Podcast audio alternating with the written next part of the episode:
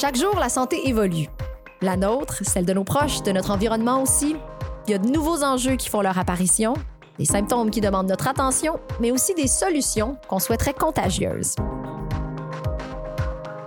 Tout ça, c'est dans l'air.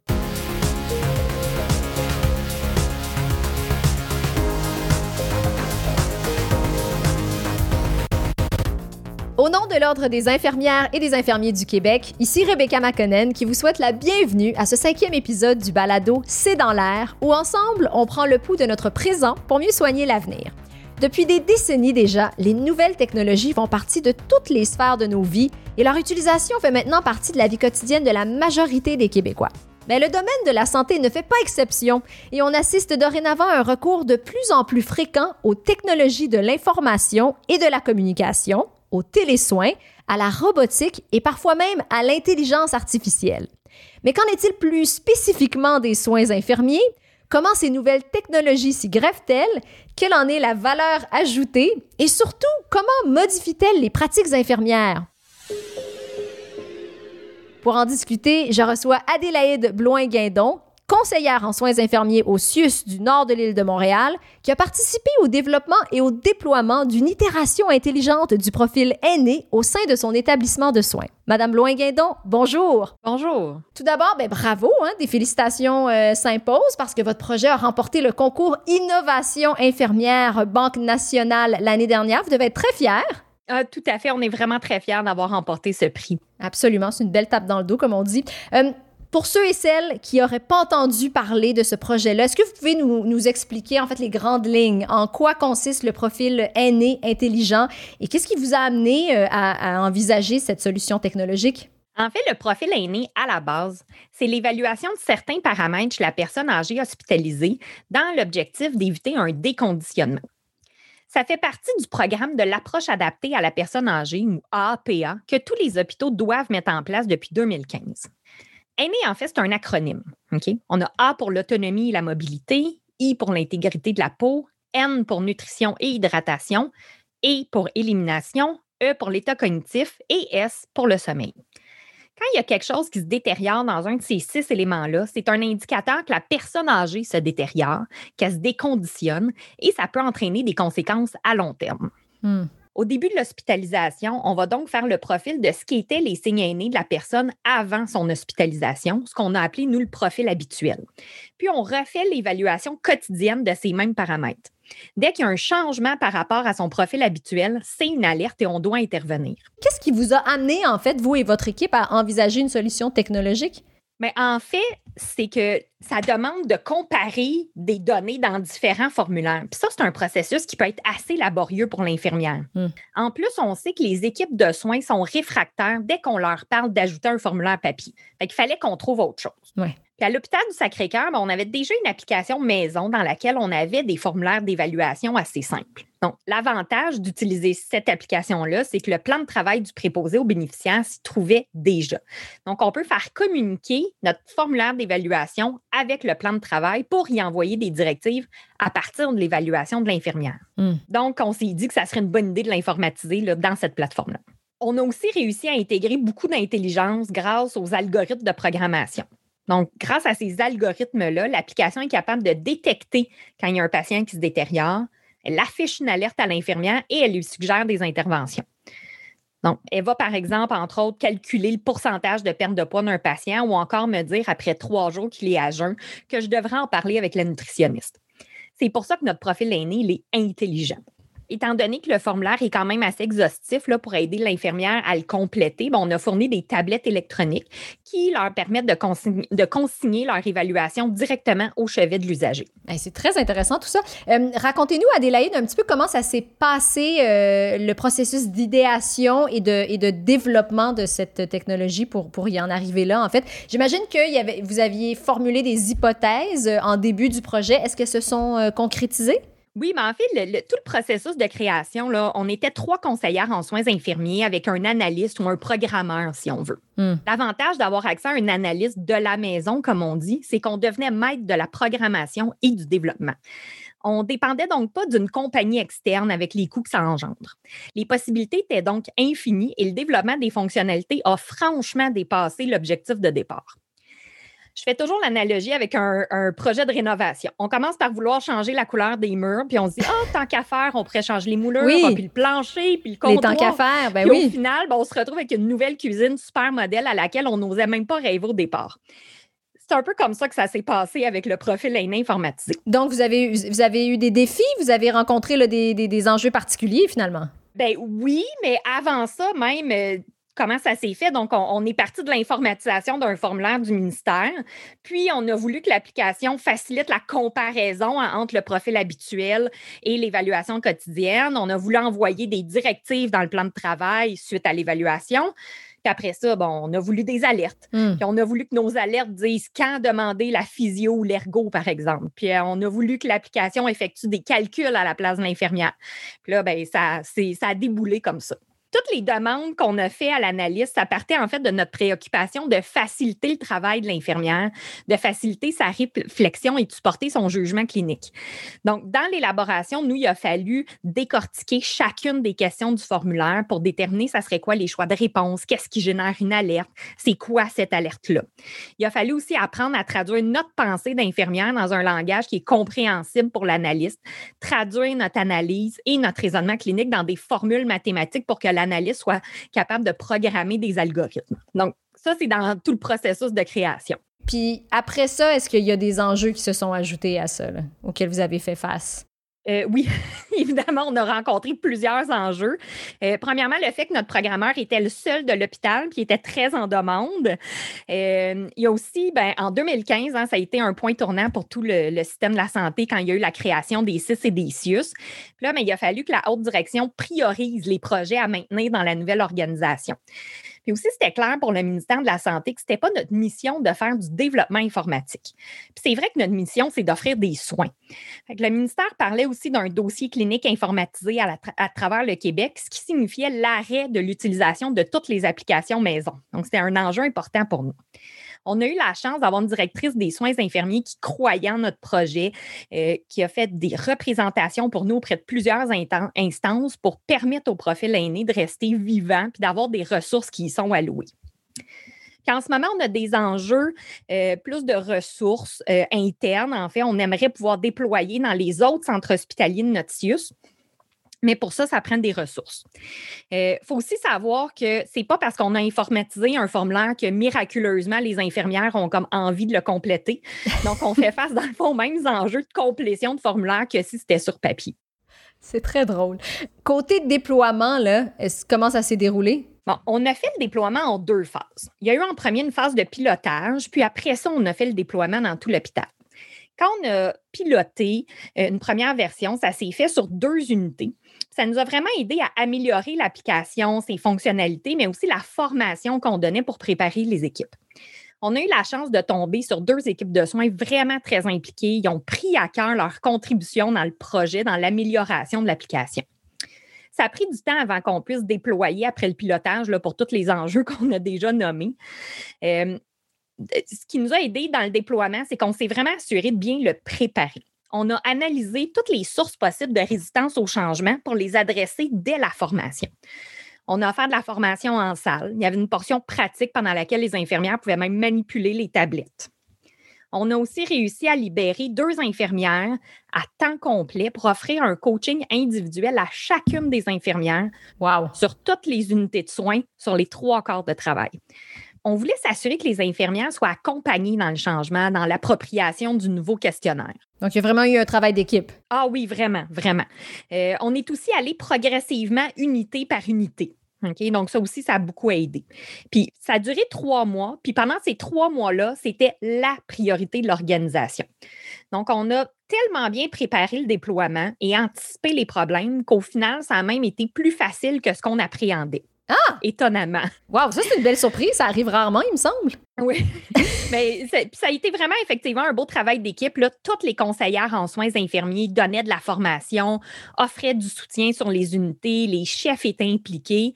Puis on a même réussi à faire ça en plein été avec les vacances, les embauches de nouveaux employés. Donc, c'est vraiment un accomplissement dont tout le monde peut être fier. Et, une fois que cette technologie-là a été implantée, qu'est-ce que vous avez constaté, euh, Adélaïde, comme impact? On a eu des impacts vraiment très positifs. Tout d'abord, les infirmières qui utilisent l'application, bien, ils la trouvent conviviale, facile d'utilisation, intuitive. Mhm. Puis il semble que ça les supporte dans la détection des détériorations, dans la prise en charge des personnes âgées hospitalisées. Le fait aussi que le profil aîné informatisé suggère de demander des professionnels en consultation comme la physio ou l'ergo, selon des critères qui ont été établis par ces professionnels-là, puis on les a introduits dans les algorithmes. Bien, ça aide l'infirmière à savoir quand c'est pertinent de les demander. Mm. Puis ça facilite en même temps l'accès à ces services spécialisés-là pour nos patients. Mm. Fait que vraiment, ça, c'est un impact super positif. Puis l'impact sur les usagers? Oui, effectivement. Ben, le fait aussi qu'on on a introduit dans le profil aîné l'utilisation de systèmes euh, de- d'outils de, mesure validés, comme le système de mesure de l'autonomie fonctionnelle ou le SMAF qu'on appelle. Et ça, ça aide à la communication interprofessionnelle parce que c'est le, même outil qui va, qui va être utilisé par la physio, par l'ergo, euh, les infirmières de CHSLD ou encore le soutien à domicile. Puis ça, c'est aussi un gain pour nos usagers quand tout le monde s'entend sur la même chose et parle le même langage. Puis dans les impacts vraiment plus directs sur les usagers, ben, on a vu moins de perte d'autonomie à la marche, moins d'incontinence urinaire et moins de perte de poids durant l'hospitalisation. Ça, là, c'est des gains immenses pour nos personnes âgées. Ah oui. Avec le recul, Adélaïde, euh, c'est quoi pour vous les, les conditions euh, gagnantes euh, pour, pour, le pour que le développement puis que l'implantation de ce genre d'application-là soit vraiment réussie en milieu de soins? Bien, au départ, ce qui a été gagnant, c'est vraiment la qualité de l'équipe de développement. Donc, les conseillères en soins infirmiers qui étaient impliqués avaient des expériences, des forces différentes. Donc, on était une équipe très complémentaire. On a eu, aussi eu la chance de travailler avec un analyste qui avait un souci véritable de créer un outil qui allait aider les infirmières dans leur quotidien. Il se préoccupait de vouloir comprendre comment une personne travaille pour que l'outil qu'il allait créer, il allait s'intégrer dans le processus de travail et soutenir la personne dans ses tâches. Mm. Ça, là, c'est très précieux d'avoir euh, euh, un collaborateur comme ça. Les conseillères, on a travaillé fort aussi à décortiquer comment une infirmière peut interpréter des données Ouais. pour les traduire dans des genres de formules mathématiques pour pouvoir les transformer après ça en algorithmes de programmation. Ça a été une très belle collaboration, dans le fond, entre l'informatique et les soins infirmiers. Des gestionnaires aussi, Oui, j'imagine. ben, c'est ça, je venais. On a aussi des gestionnaires là, qui croyaient en nous, euh, qui nous laissaient investir beaucoup de temps dans le projet. Euh, rapidement, la directrice des soins infirmiers a compris que ce qu'on avait entre les mains, c'était extraordinaire. Donc, elle nous a soutenus. Euh, on a aussi eu le soutien du directeur des ressources des techniques et informationnelles. Donc, vraiment, la direction nous appuyait là, euh, dans ce projet-là. Ce qui a aussi été gagnant, c'est le fait qu'on est proche du terrain, comme on dit. Donc, le profil aîné, ça vient d'une obligation ministérielle. Mais nous, on en a fait un projet unique qui provenait de préoccupations infirmières. Fait que ça a été Mhm. élaboré par des infirmières pour des infirmières. Donc, on a fait appel à leur créativité, en quelque sorte. Exactement, exactement. Puis ce projet-là, ben, c'est justement la preuve que quand on donne de l'espace puis des ressources à des infirmières pour être créatives et qu'elles évoluent dans une organisation qui soutient l'innovation, ben, elles sont vraiment capables de grandes choses. Un grand merci, Adélaïde Bloin-Guindon. Ben, merci de m'avoir permis de parler de ce projet-là. Ça fait plaisir.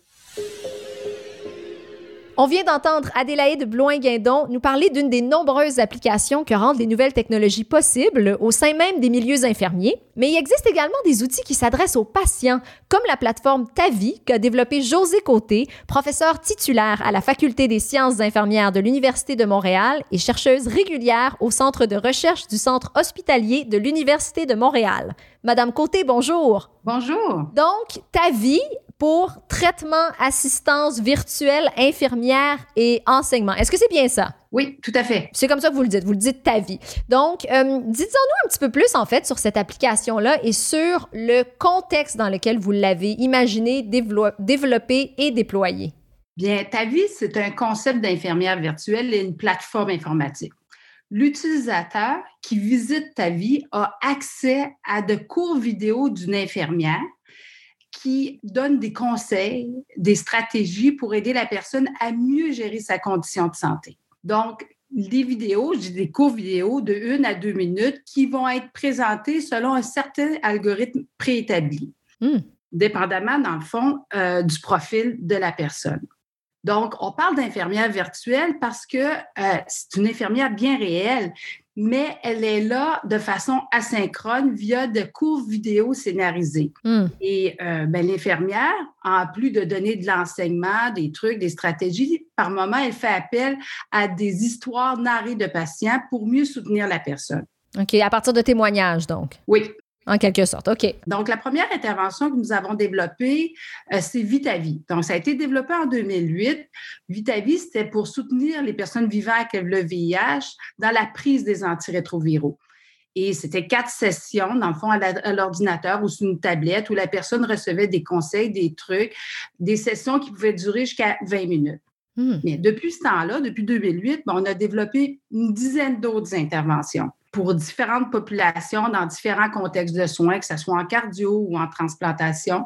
Et je pourrais vous dire que ta vie comme telle, c'est vraiment né du désir là, de, d'offrir un soutien à la clientèle euh, qui vit avec une maladie chronique, mais de leur offrir un soutien à tout moment, en tout temps. Hmm. Puis, euh, c'est vraiment, ça vient aussi d'un travail concerté d'une équipe, euh, non seulement d'une équipe d'infirmières, d'infirmiers, mais de professionnels de la santé, d'experts en médias, euh, en informatique, et aussi avec la participation de, patients partenaires. Ah, c'est intéressant ça. Ben oui, parce que les, infirmières n'ont pas le don d'ubiquité, mais là, c'est une manière de s'assurer qu'il y ait des soins, une expertise en tout temps. Comment, ben justement, comment euh, est-ce que l'expertise infirmière a été mise à contribution dans le cadre de, de ce projet-là?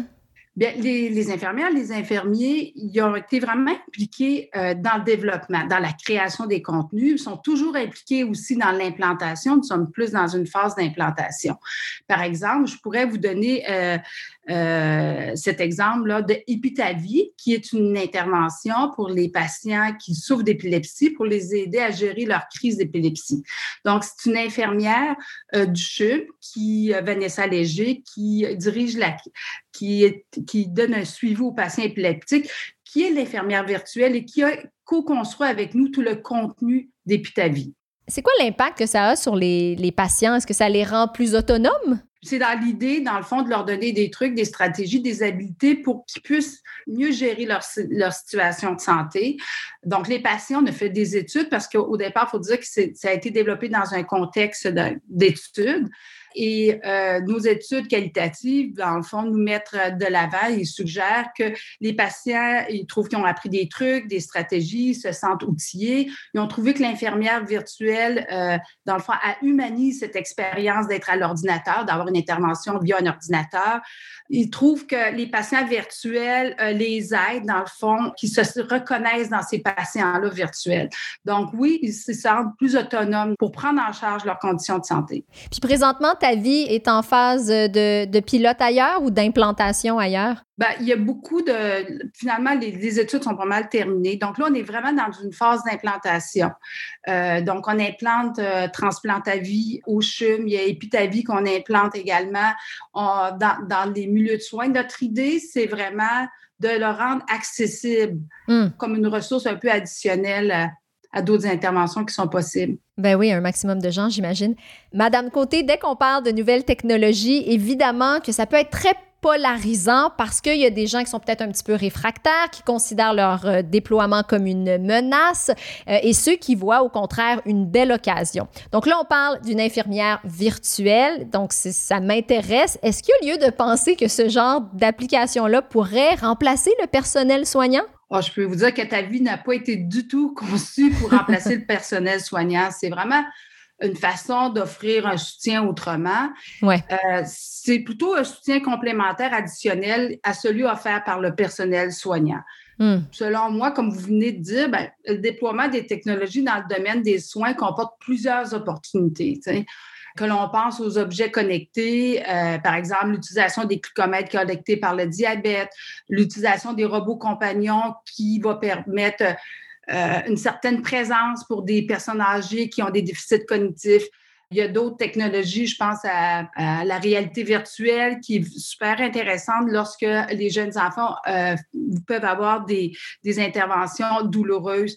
Donc, pour moi, il y a surtout des opportunités au niveau de, des technologies, mais euh, il faut toujours en garder en tête que ces outils-là, c'est des outils additionnels, puis ce ne sont pas la panacée. Donc, c'est pas, ça convient pas toujours à tous les patients dans tous les contextes de soins. Il faut que ça soit bien réfléchi. Donc, c'est en appui ou complémentaire à, euh, des soins euh, infirmiers en chair et en os, comme on pourrait dire. Exactement. Il faut que ça, soit en appui dans une visée de meilleurs soins. Je pense aux, robots compagnons la délégation peut-être, euh, je ne sais pas, des robots qui peuvent faire certains soins au niveau de l'hygiène, bien, par ce temps-là, l'infirmière pourrait investir davantage son temps euh, dans la relation euh, ou dans des problématiques plus complexes. Donc, pour moi, c'est vraiment, il y a, beaucoup d'opportunités hmm. dans l'avenue des nouvelles technologies, mais ça ne remplacera pas le soin en présentiel. C'est des outils. C'est des outils additionnels, c'est ça. Je vous écoute, Madame Côté. Vous, Adélaïde également. Clairement, je m'aperçois que vous avez dû développer euh,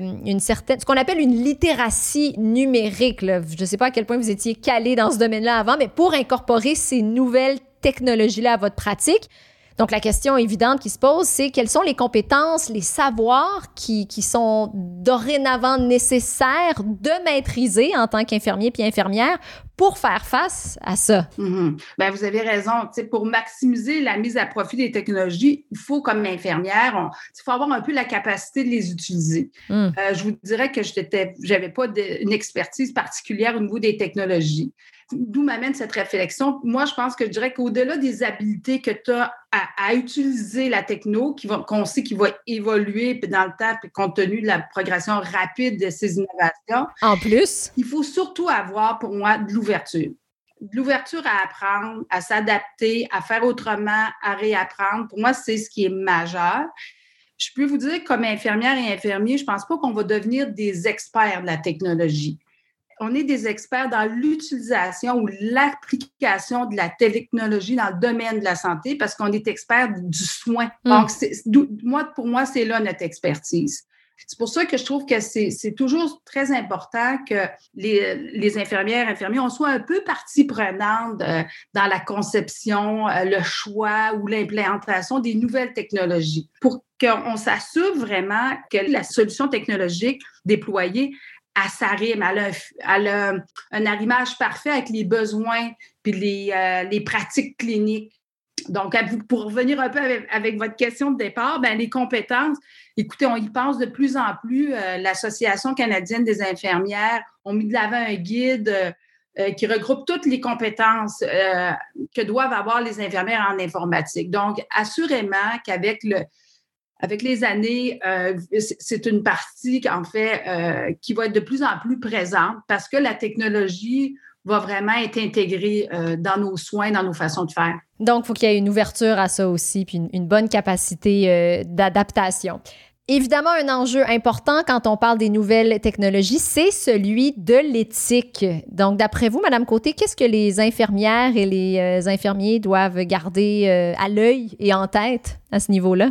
de mes expériences avec ta vie, un des enjeux importants, puis qu'on est très sensible, euh, les infirmiers et infirmières, c'est l'idée de, avec les technologies, de ne pas creuser euh, le fossé des inégalités sociales. Ah, intéressant on s'aperçoit euh, beaucoup que, tu sais, on parle de techno, euh, mais l'accès à la technologie, la, littératie numérique, c'est très variable dans les populations. Et des fois, il y a accès, mais il y a, les préférences du patient qui, eux, par moment, préfèrent vraiment du présentiel. Donc, il va falloir faire attention de ne pas laisser des populations, dans le fond, de côté comme telles. Donc, ce n'est pas une panacée, ça ne répond pas à tous les besoins. Donc, pour moi, hmm. euh, ce fossé des inégalités sociales, ça me touche beaucoup. Je me, et euh, on parle beaucoup de la sécurité des données, de la transmission des données personnelles. Oui, je pensais, je pensais vraiment que ça allait être votre première réponse, mais je, je, trouve ça vraiment intéressant que ça soit, que, que ça soit l'accès, en fait, à ça. Mais c'est ça que j'allais dire, la, la sécurité des données euh, personnelles. Oui, il faut être à l'affût de ça aussi, euh, parce que c'est ce qu'on. c'est un point chaud et on est très sensible également. Aussi, moi, je vois dans ma profession, avec l'idée de tous les outils technologiques. Et ben, on parle de l'intelligence artificielle, qu'on va être en mesure de, de peut-être euh, d'avoir des alertes et, et d'avoir des alertes sur certains patients où on peut dire, ben, écoutez, il est à risque de faire une plaie de pression.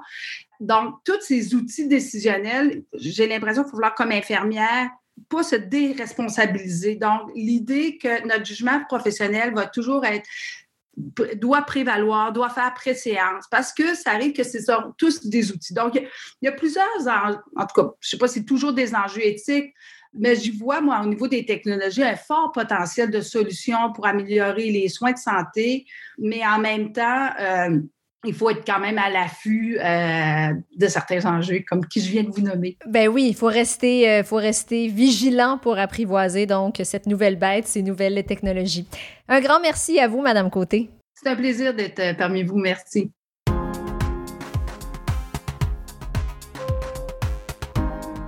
Voilà donc, chers auditrices et auditeurs, ce qui conclut ce cinquième épisode consacré aux nouvelles technologies. Merci à Adélaïde Bloin-Guindon, conseillère en soins infirmiers au CIUS du nord de l'île de Montréal, et à José Côté, professeure titulaire à la Faculté des sciences infirmières de l'Université de Montréal et chercheuse au Centre de recherche du Centre hospitalier de l'Université de Montréal, qui nous ont généreusement fait part de leur expérience et de leur expertise.